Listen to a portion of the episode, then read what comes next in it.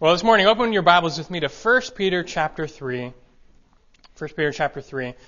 Rod already said it's going to be a good message. He hasn't even heard it, so I guess, I don't know the pressure's off or on. I'm not sure. But we're finishing the first, uh, the, rather, the third chapter of 1 Peter this morning and standing in our path of these final five verses, 18 through 22. And I just want to start our time reading the passage together, 1 Peter chapter 3, 18 through 22. Make your way there and then follow along as I read. 1 Peter chapter 3, 18 through 22. For, Peter writes, Christ also died for sins, once for all, the just for the unjust, so that he might bring us to God, having been put to death in the flesh, but made alive in the Spirit, in which also he went and made proclamation to the spirits now in prison, who once were disobedient when the patience of God kept waiting in the days of Noah during the construction of the ark, in which a few, that is, eight persons, were brought safely through the water. Corresponding to that, baptism now saves you. Not the removal of dirt from the flesh, but an appeal to God for a good conscience through the resurrection of Jesus Christ, who's at the right hand of God, having gone into heaven after angels and authorities and powers had been subjected to him. Well, as you may be able to tell, this passage is loaded with issues. One commentator named Helm, he essentially threw in the towel at even trying to, to figure this out, what's being said here, but he did provide a fitting illustration for our text. He tells about the Battle of Waterloo. Remember that from history class, a famous battle fought in Europe on June 18, 1815. The French army, led by Napoleon, lined up against the, the Anglo-German Dutch army, led by the, the Duke of Wellington, battling it out. And back then, news of the battle traveled a little bit differently. There were no cell phones. They couldn't text message. They didn't have email. They didn't have regular telephone or telegraph. News traveled by hand. A report of the battle was first carried by ship from France to the south coast of England, uh, across English Channel. The news was then relayed from the coast to London by, by way of signal flag, and when the report was received at London, the news was relayed to the public by means of flags hoisted on top of the Winchester Cathedral. During this time, the message of the battle was received, and the flags started to rise on top of the cathedral, and they spilled out Wellington defeated. But before the message could be finished, a dense fog moved in and obscured the rest of the flags. And so the citizens of London had thought that Napoleon had won the battle and that they had lost. It was a crushing defeat for them. But later, as the fog lifted, the rest of the flags could be seen, and the message in total read Wellington defeated the enemy. The people of England rejoiced in their victory over the greatest enemy they had known until then. The passage we have in 1 Peter this morning similarly sits in a fog. That fog may not be lifted until the next life. Many have attempted throughout the ages to best decipher the flags through the fog, so to speak, but no consensus has been reached. It has stumbled and, and stooped Bible students for centuries. And just to give you some perspective on the challenge this passage presents, many scholars would agree 1 Peter 3, 18 through 22, it's not the most difficult passage to interpret in 1 Peter. It's the most difficult passage to interpret in all the Bible, some would say. Martin Luther himself said of this passage, quote, A wonderful text this is, and a more obscure passage perhaps than any other in the New Testament, so that I do not know for certain just what Peter meant. I cannot understand, I cannot explain it, and there has been no one who has explained it, end quote. Now, it's kind of funny because Luther did go on to explain it, and he did a pretty good job. But the point I'm making is that great and greater minds have grappled with this text for 2,000 years. And sometimes they've come away still scratching their heads. This doesn't mean the task of interpreting it is impossible. It's not, because God's Word is clear. Just, people need to realize, though, that we're dealing with some limited revelation. Peter's obviously talking about the spiritual world here, the realm of God, and there's only so much we know about that world. We just have to accept that some things we won't know until the next life.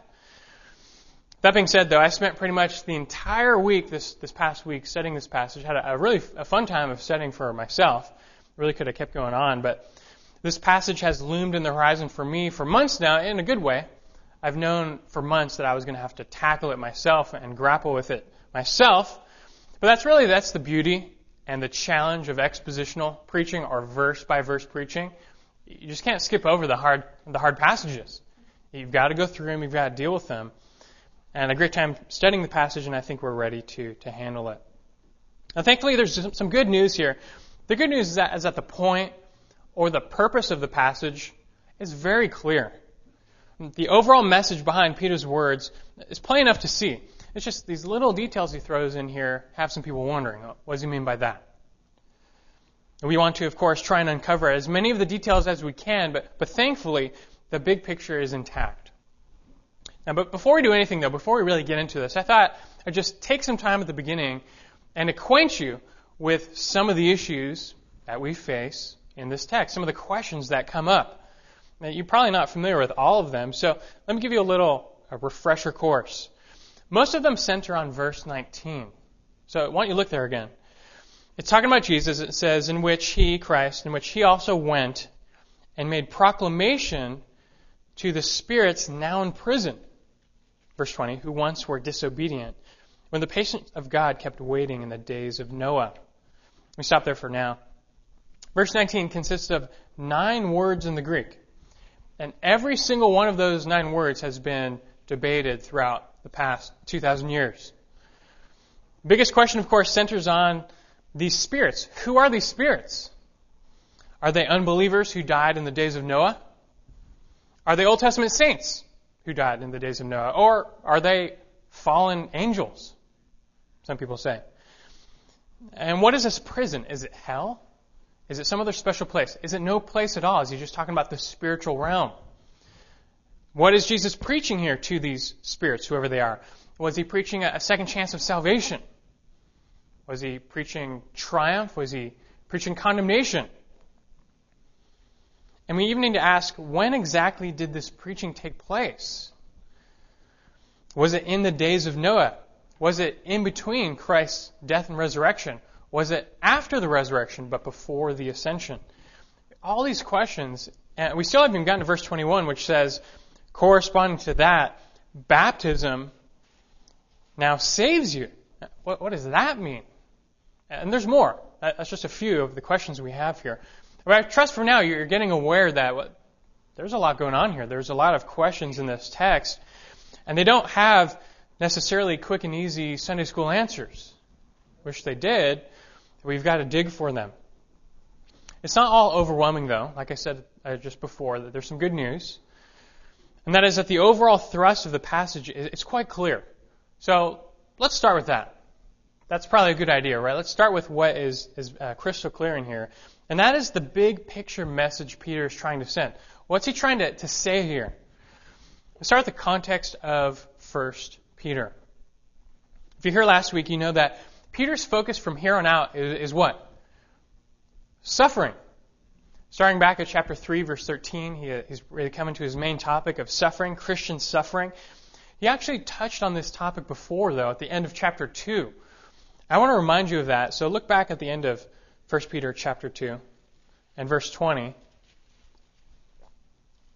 Pick it up in the middle of verse 20 where he says, But if when you do what is right and suffer for it, you patiently endure it, this finds favor with God.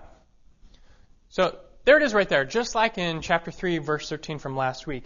He's saying, as you suffer and endure, for the sake of what's right, for the sake of Christ, that finds favor with God. You're blessed, like we learned last week from 313. And furthermore, he says the suffering in your life, it's not optional. If you're a Christian, suffering is actually a part of your calling. Look at the next verse, chapter 2, verse 21. Remember this? He said, For you have been called for this purpose. Talking about verse 20 since Christ also suffered for you, leaving you an example for you to follow in his steps. The Christian life, you see, it's all about following the footsteps of Jesus. And this actually explains our experiences of suffering. Now, why do we suffer? Because we follow Jesus. He lived, He suffered, and we can expect the same. Stop and think about that. Put yourself in the shoes of these ancient Christians. Life is hard enough. But Jesus promises new life, eternal life. He promises forgiveness. So you believe in Him, you follow Him, you commit yourself to Jesus, and what do you get? More suffering. You get intensified persecution. Who wants that? Why would you sign up for that? That sounds depressing. Jesus suffered, so now you have to suffer?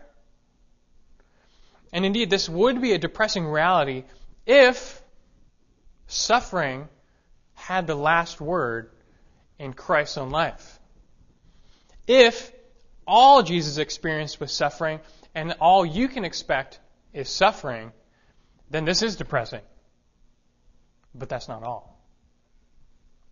Here at the end of chapter 2, where Peter left off talking about Jesus, where was he? He was on the cross, suffering, crucified, dead, seemingly defeated. I mean, there he is. He died. The Messiah just died. But as Peter continues, the life of Jesus didn't end on the cross. Evil, suffering, and death do not get the last word in the life of Christ. Rather, triumph gets the last word. Jesus didn't stay on the cross, but he rose, he ascended, and he's seated in power right now. Yes, Jesus suffered greatly, but he also triumphed greatly. And this, in fact, is the greatest encouragement for us. Because there we are, we're following his footsteps. Yes, that's going to take you through the, the valley of suffering, but in the end, it will also take you through the triumph and the glory which you share in him. Uh, do you ever think about that? And do you realize that, that you share in, in the triumph Jesus accomplished? And I'll tell you what, this is why Peter is writing our passage for this morning, chapter 3, 18 through 22. Through the experience of Jesus, we can rest assured that suffering is not going to have the last word in our lives either. Even death will not have the last word in our life. As we will ultimately triumph through Christ. Last week from verses 13 through 17, Peter told us how to respond to suffering when it comes. That's very important. But now in verses 18 through 22, he's going to tell us how to comprehend our suffering, how to mentally process it. And the message is that suffering is not the end. Triumph is the end. Now, how is the triumph of Jesus described in our passage? Well, there, there are two evils in the universe which are behind all the suffering and evil that exists. Jesus triumphs over both of them. The first one is our sins. Us. Jesus triumphs over sin. Not his own sin, of course, but our sins. He was crucified for our sins. He, he died for our sins, forgiving them, paying the debt for them. But then he rose from the dead and he, he conquered death and our, our sin problem. But Jesus also triumphs over a second thing the spiritual world. What do I mean by that? What am I talking about here? Like we talk about in scripture reading, the Bible mentions this unseen world. The spiritual world. It's where God dwells, it's where angels dwell, the good and the bad. There are fallen, evil angels. We call them demons. Like I said before, to us it's out of sight, out of mind. We don't think like this. We should, but we don't often enough. But they are uh, real. Fallen angels or demons led by Satan, they are responsible for bringing evil into God's universe before mankind did. They are an evil power uh, to be reckoned with. These spiritual powers are driven in their rebellion against God. Their goal is to overthrow God's creation because they're hardened in their rebellion. And guess what? They, at first, succeeded. Satan himself, he essentially killed the entire human race in the garden when he tempted Eve by opening the floodgates of sin for humanity. That's why he's called a murderer from the beginning. That right there, when Satan tempted Adam and Eve, that should have been the end of humanity, right there. But God was gracious, and in his grace, he promised a redeemer to redeem mankind and to crush the serpent's head. Remember that? Genesis 3:15. And so from then on, Satan and, and these fallen angels made it their mission to oppose this Messiah figure. And think about this. Satan, he sought to wipe out all of the Jews in the time of Esther, and he sought to wipe out the messianic line in the time of Joash, all to stop the Messiah from coming. That didn't work. Later, when Jesus was born, Satan tried to kill the infant Messiah, and then he tried to tempt the adult Messiah. Those also did not work. So Satan eventually led Judas to betray the Messiah and the Jewish leaders to kill the Messiah, to crucify him, and guess what? It worked. His plan worked. He finally succeeded. Jesus, the Messiah, was crucified.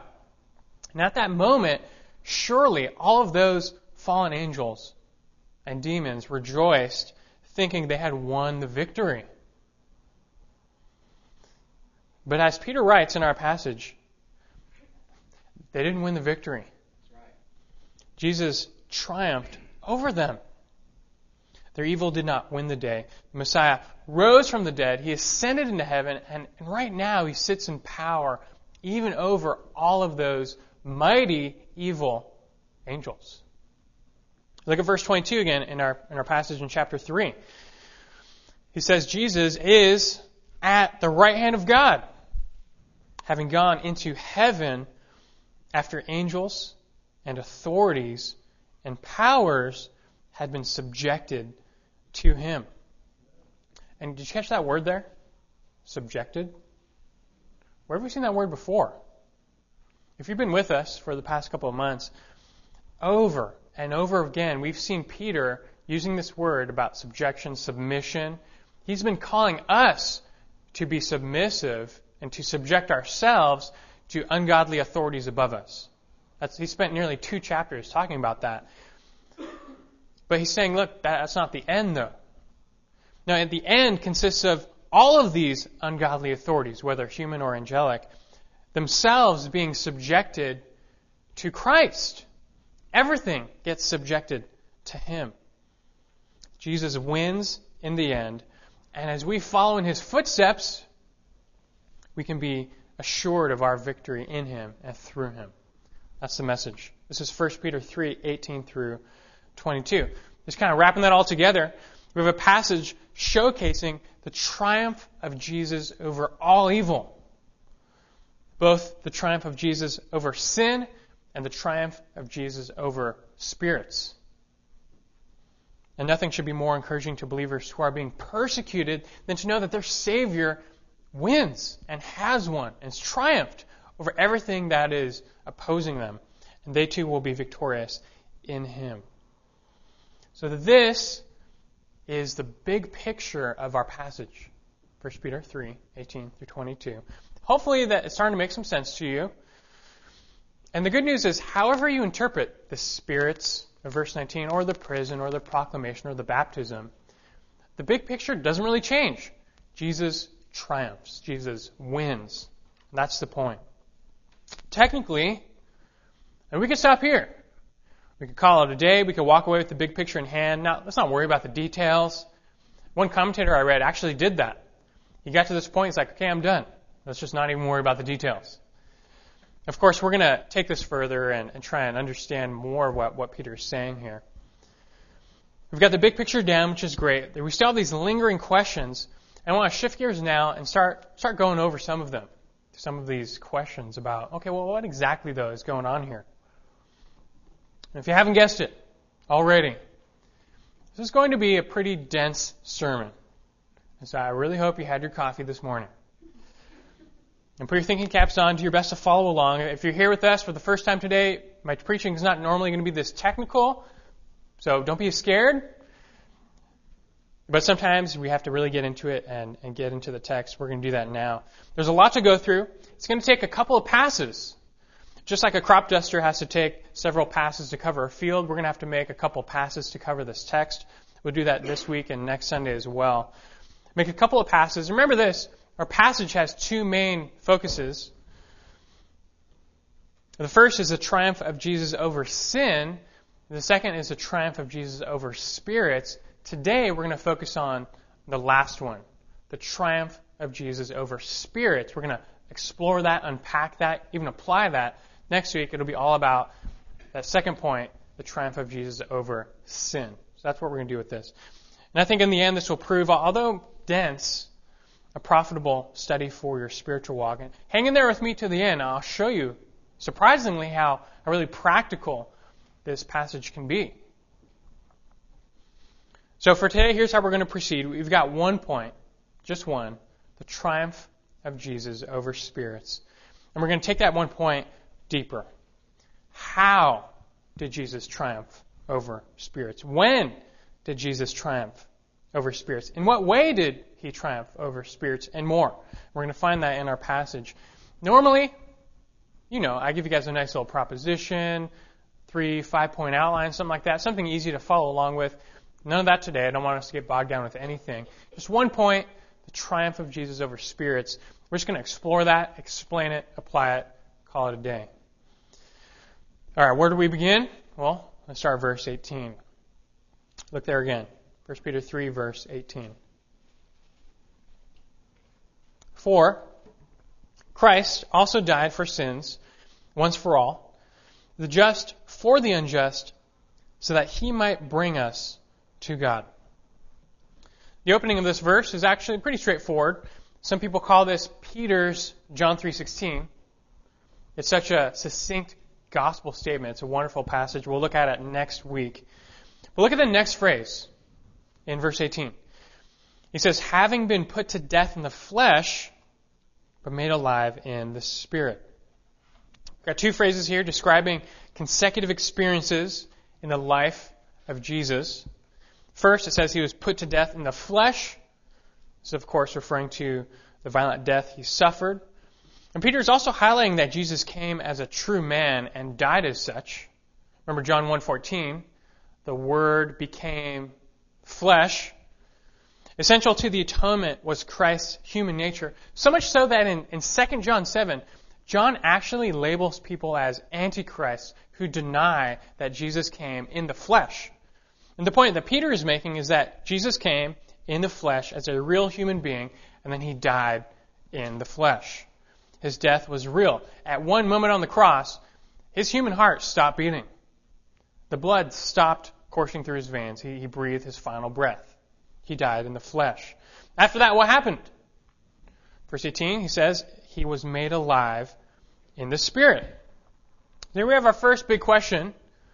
What does it mean to say that Jesus was made alive in the Spirit? As the NASB has it. I think this is best taken as a reference to the resurrection. The resurrection. I know some people want to make this refer to some sort of special experience of Jesus in between the death and the resurrection. I don't think that fits here, and I'll tell you why. Why I think this is talking about the resurrection. First, you've got this word made alive. See that? To make alive? This word means to give new life or to give life where it has ended. Now we know that Jesus, he's always existed. His spiritual life did not come into existence after the cross. So for him, this surely means him being brought back to life, which would be the resurrection. But think about this. You, you know this. When Jesus rose from the dead, he wasn't the same. His resurrection was physical. It was a bodily resurrection. That is an essential truth. But it wasn't the same type of body. He was clearly different. And that's exactly what Paul taught in 1 Corinthians 15. In the resurrection of the dead, which everyone will experience, the body is sown perishable, it's raised imperishable. It's sown a natural body, it is raised what? A spiritual body. Now, that doesn't mean non physical. But what it means is that our entire selves, body and soul, are changed and made ready for existence in that spiritual realm. This is what happened to Jesus. Yes, his resurrection was physical, but he also rose spiritually, meaning in that realm of the spirit. His body was glorified and made fit for existence in the spiritual realm where he currently presides. All of this is actually confirmed in, in the context of 1 Peter. We're, you know, we're asking the question, Peter, what do you mean by flesh? And what do you mean by spirit? And the best way to answer that is to see how Peter uses these terms and this contrast in the context, and he does. Let's look down at chapter 4 and look at verse 6. He makes the same contrast between flesh and spirit, the two words we're kind of wondering about here. He says, For the gospel has for this, this purpose been preached even to those who are dead. Now get this, that though they are judged in the flesh as men, they may live in the spirit, same words here, according to the will of God. We'll see this in a couple of weeks. Being judged in the flesh refers to physical death. Living in the spirit refers to gaining spiritual life in heaven, which is that spiritual realm of existence where we will all live forever. So, so the way Peter is using these terms, flesh and spirit here, is to make a contrast between things visible, belonging to this present world, and things invisible, belonging to that unseen spiritual world. That world exists. It's all around us. We, we catch glimpses of it in Scripture, like when their eyes were open to see the, the armies of angels surrounding them in that one battle in the Old Testament. But it's something we cannot see ourselves until we do, we too die in the flesh and are made alive in the spirit. So take a, take a step back now, verse 18. Peter is saying in this verse that death was not the end of Jesus. That's what he's saying. Yes, he did suffer. And yes, he, he was put to death in the flesh. But he rose and he was made alive in the spirit. And it is in the spirit, in the spiritual realm or spiritual state of being where Jesus and all of us will, will live forever. If you're tracking, I told you it's going to get heavy. Let's move on to verse 19. As verse 9 continues, Peter's going to tell us now about something Jesus did while in that spiritual realm, so to speak. That's verse 19. Jesus was put to death in the flesh, made alive in the spirit, verse 19, in which, he says, in that spiritual state of being, in which also he went and made proclamation to the spirits now in prison. So according to the view here that I'm putting forward, this is something that Jesus did after the resurrection, but before the ascension. Now, quick little side note. Some people want, they want to try and fit all of this in between Christ's death and resurrection. You know those three days his body lay in the tomb? You know I'm talking about? In fact, that's actually what I first thought before I, I really studied this. Catholics believe that during those three days, Christ went to hell and released some souls from purgatory. Some Protestants even believe that Jesus descended into hell and he set free all of those Old Testament saints that had been there in, in that holding place. Some believe that in the Old Testament, Sheol is the place of the dead, and everyone goes there, the good and the bad. But there's a division with the you know, kind of the hell version and Abraham's bosom version from Luke 16. I did a lot of studying on this this week. We're not going to get into it because we've got enough on our plate. I just want to say this though. Old Testament saints, when they died, they went straight to the presence of the Lord. They didn't go to purgatory. They didn't go to a holding cell. They went to the Lord. Christ himself said to the thief on the cross, Today you will be with me in paradise. And whatever Jesus experienced in between his death and resurrection, I, I don't know. But I don't think this passage in 1 Peter is talking about that. I think this is after the resurrection. So that's my side note. That being said, so at some point after the resurrection, Jesus went somewhere. He made some proclamation to some spirits who are in some prison, who, verse 20, once were disobedient when the patience of God kept waiting in the days of Noah. Okay, that's a lot. What's going on here? What's he saying? Now, as you can imagine, this verse, you know, the spirits and the prison and this proclamation, it's been taken differently over the past 2,000 years. Let me just take a quick second here and just expose you to some of the ways people have interpreted this. And just, just listen along how, how some people have taken this one. Some people believe that this is talking about Jesus preaching in spirit through Noah himself to unbelievers at the time of the flood who are now spirits in prison or hell. It is a minority view, but it is made popular by Augustine. Others believe that this is Jesus, sometime after his death, preaching in hell to those who died during the flood, giving them a second chance of salvation. Still, some take this to be Jesus preaching to unbelievers in hell a message of final condemnation. And one more view I'll give you here. It's the view of the early church. It's actually the more popular view today. This is talking about Jesus after his death or after his resurrection, going to hell or some place, and he's proclaiming a message of triumph over fallen angels who sinned during the time of the flood. Now, you've probably not heard all of that before, all of these options. There's probably some, some crazy stuff to you. Where do we begin with this? How do we get this right? Definitely the best place to start is with these spirits in verse 19. You see that? That's where we're going to start. Who are these spirits? As we saw, some people think they're humans, either believers or unbelievers. Some people think they're angels, fallen, evil angels. Which one is it? This word for spirits, pneuma in the Greek, it can refer to both humans and angels. However, when this word comes in the plural, like it is here, spirits, it doesn't have any qualifying phrase like spirits of men. It's just by itself, spirits. It's always used in reference to angels. Remember in the Gospels, Jesus was casting out spirits? What was it talking about there? Talking about demons or, or fallen angels for example. So the word itself leans us in the direction of, of angels. However, you know, the word can mean both, so the context is really going to be the, the more important factor here. What can we learn about the identity of these spirits from the context? The answer is not a ton, but we do have verse 22, which is pretty interesting. Look again at verse 22 of, of 1 Peter 3. Verse 22 says that after the resurrection, angels and authorities and powers were subjected to Christ. Those are three terms used elsewhere in the New Testament, all referring to those spiritual forces at work that we cannot see. The, the, heavenly powers, demons, angels, whatever you want to call them. That's what those words refer to. And so here in the context, we actually have an explicit mention of angels, authorities, powers.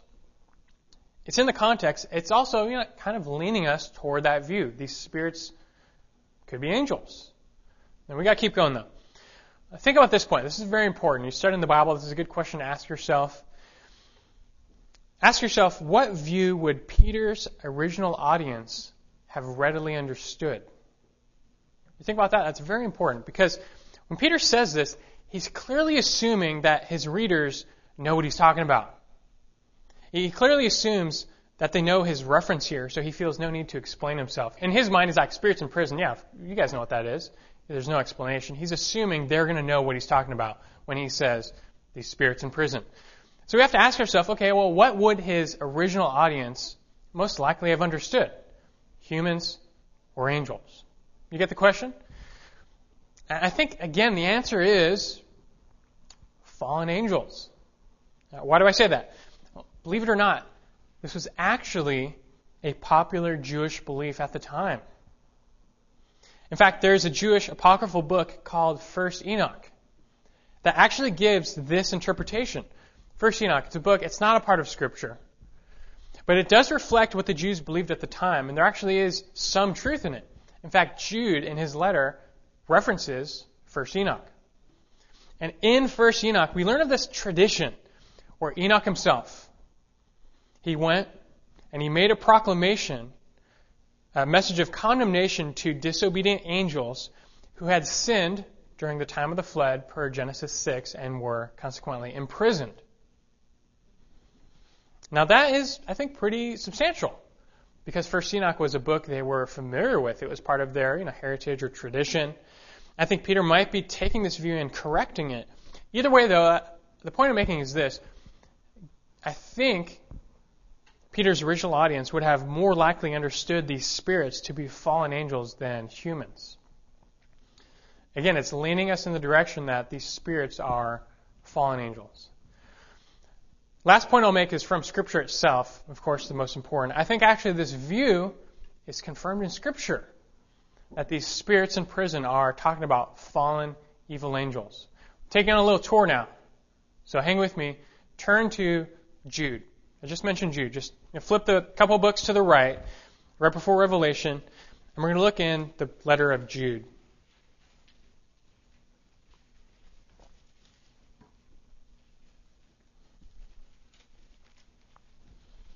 Just one chapter. And look at Jude, verse 6. he says, And angels, who did not keep their own domain, but abandoned their proper abode. That, that's talking about that, the spiritual realm. He, God, has kept in eternal bonds under darkness for the judgment of the great day.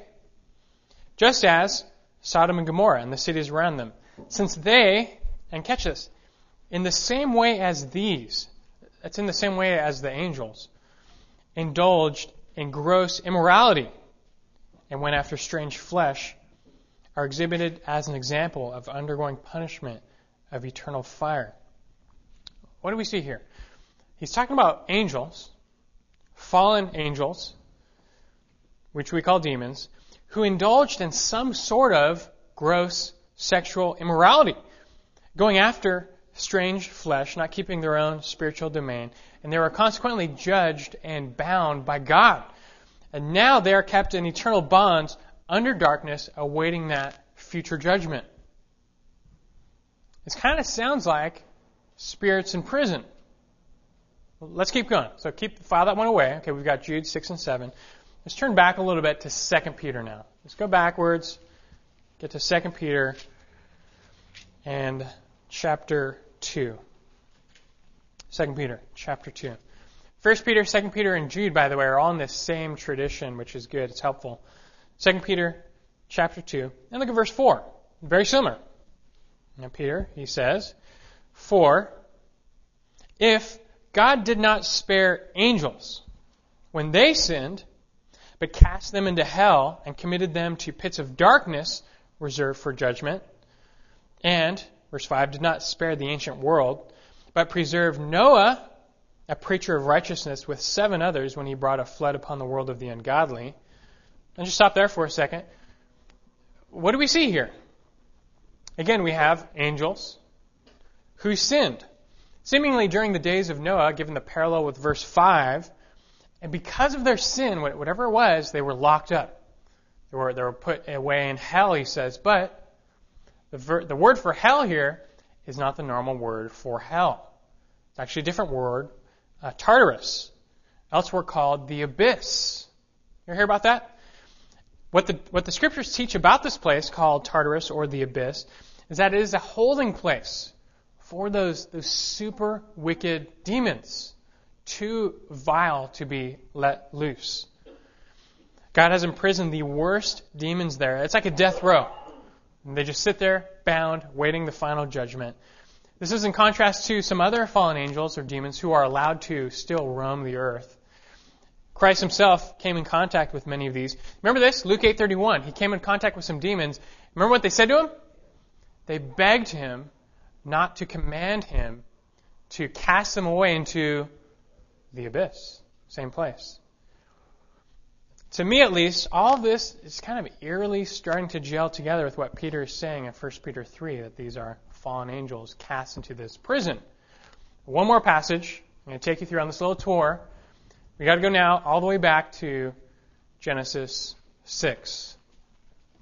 Genesis chapter 6.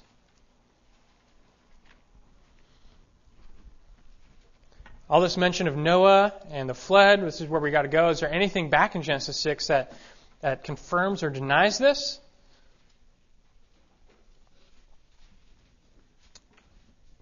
Genesis chapter 6. Let's read the first four verses together. Now came about when men began to multiply on the face of the land, and daughters were born to them, that the sons of God saw that the daughters of men were beautiful, and they took wives for themselves, whomever they chose. Then the Lord said, My spirit shall not strive with man forever, because he also is flesh. Nevertheless, his days shall be 120 years. Verse 4 The Nephilim were on the earth in those days, and also afterward, when the sons of God came into the daughters of men, and they bore children to them. Those were the mighty men who were of old, men of renown. Now, this is also a hotly debated passage. So it doesn't make, it doesn't make things any easier here. But here's the thing. In numerous places in, in extra biblical literature, this phrase, sons of God, you see that? Verse 2, verse 4, sons of God, they're viewed as angels. So many of the Jews, they interpreted Genesis 6 referring to this uh, as angels. Furthermore, this phrase, sons of God, it's used every time in the Old Testament, always referring to angels. And then lastly, you have a pretty clear contrast here. Sons of God, daughters of men, seemingly a contrast between humans and angels. Now I know this is, is very debated. It's no, by no means a slam dunk, but I believe this is talking about a group of fallen angels who, like Jude mentioned, left their, their proper abode, the, the spiritual realm. They possessed men during the time before the flood. They intermingled with human women, and they produced a, truly wicked offspring. Mankind was already depraved, but this heinous demonic influence pushed things over the edge and was a contributing factor to God destroying the world in the flood. So, to wrap this up, and to me at least, these factors come together, confirming our question: Who are these spirits? In verse uh, 1 Peter 3:19, that they are in fact fallen evil angels, the same ones mentioned in Jude and 2 Peter and Genesis 6, even 1 Enoch, who committed such a great transgression against God's authority that God bound them in a prison of sorts until the day of judgment. Now, at this point, you may disagree. You may think, I don't buy this. That sounds bogus. And you know what? That's okay. Join the club. There's not, like I said, wide agreement on how to interpret 1 Peter 3, but after all of my study, this is where I've landed up to this point. And going off of this interpretation now, because we have to move forward, the rest of the puzzle pieces from 1 Peter 3, they start falling into place. If these spirits are indeed fallen angels, this prison is, well, clearly, one way or another, the prison is Tartarus, it's the abyss, mentioned elsewhere in Scripture in connection with these super wicked angels. Where is this place located? It is located for sure in, the spiritual realm, which is exactly where Jesus went when he made his proclamation. And what did Jesus proclaim? Well, that's a good question. Let me just say this. Any view that takes Jesus proclaiming a second chance of salvation to anyone is dead wrong. That's definitely not true. It is appointed for men to die once and then comes a judgment. And Scripture is crystal clear. After death, there's no second chances. It's, it's, it's game over. You either choose life in this life or you don't. Indeed, if Peter wanted to say that Jesus was preaching the gospel, he would have used the word evangelizo, meaning to preach the good news. Instead, here he uses a very neutral term, kerusso, meaning to herald, to proclaim. Pictures a herald coming into town, standing on a platform, and just delivering a message to the people. And so, what is the message that Jesus delivered to these most wicked spiritual powers? And the answer has to be a message of judgment and victory. Jesus is proclaiming his triumph just like the context of 1 Peter says. Remember that? He's announcing to them that, that their age old plan has failed. He's saying, guess what? The, the son, the seed, just crushed the serpent's head. If you turn back to 1 Peter 3 now, We can, we can get into verse 20 at this point. Let's get us back to verse 20 of 1 Peter 3. Speaking of these angels, he says, who were once disobedient when the patience of God kept waiting in the days of Noah. There's our Noah reference again. During the construction of the ark, in which a few, that is, eight persons, were brought safely through the water.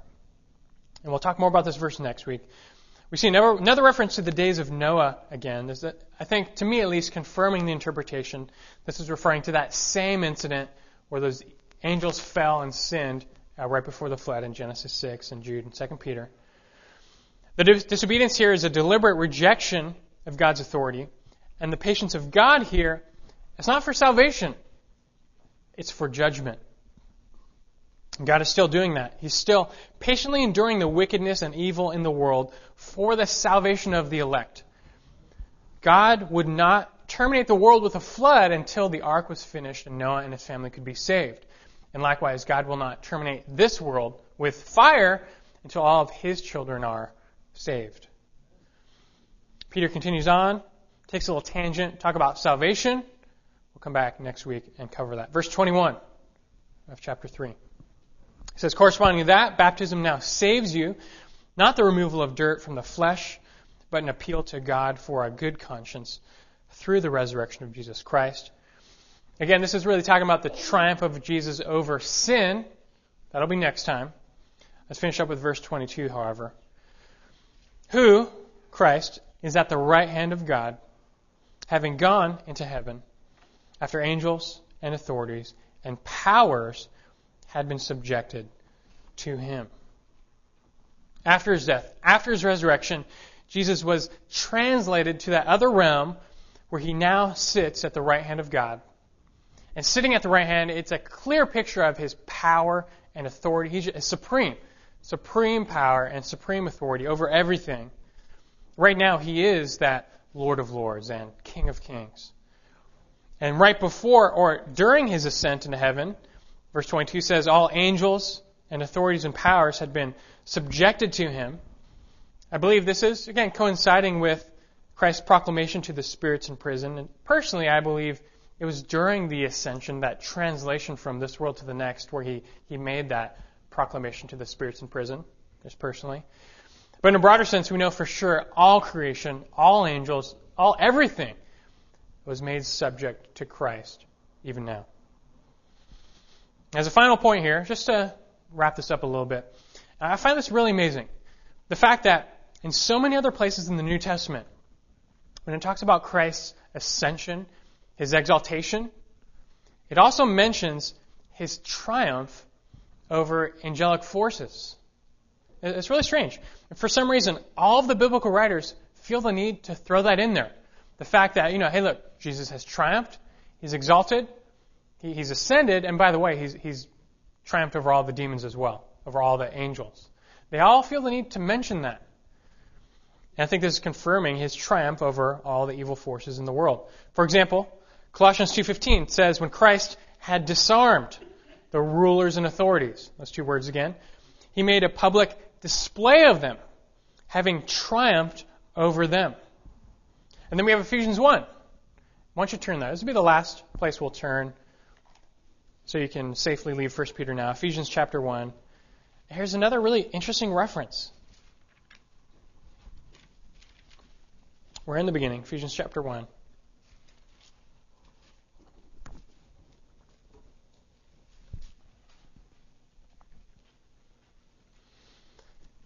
Verse 20, Ephesians 1.20. talking about Christ, pick it up in the middle. Speaking of Jesus, says, When he raised him, Jesus, from the dead, and seated him at his right hand in the heavenly places, see the exaltation, he was far above all rule and authority and power and dominion.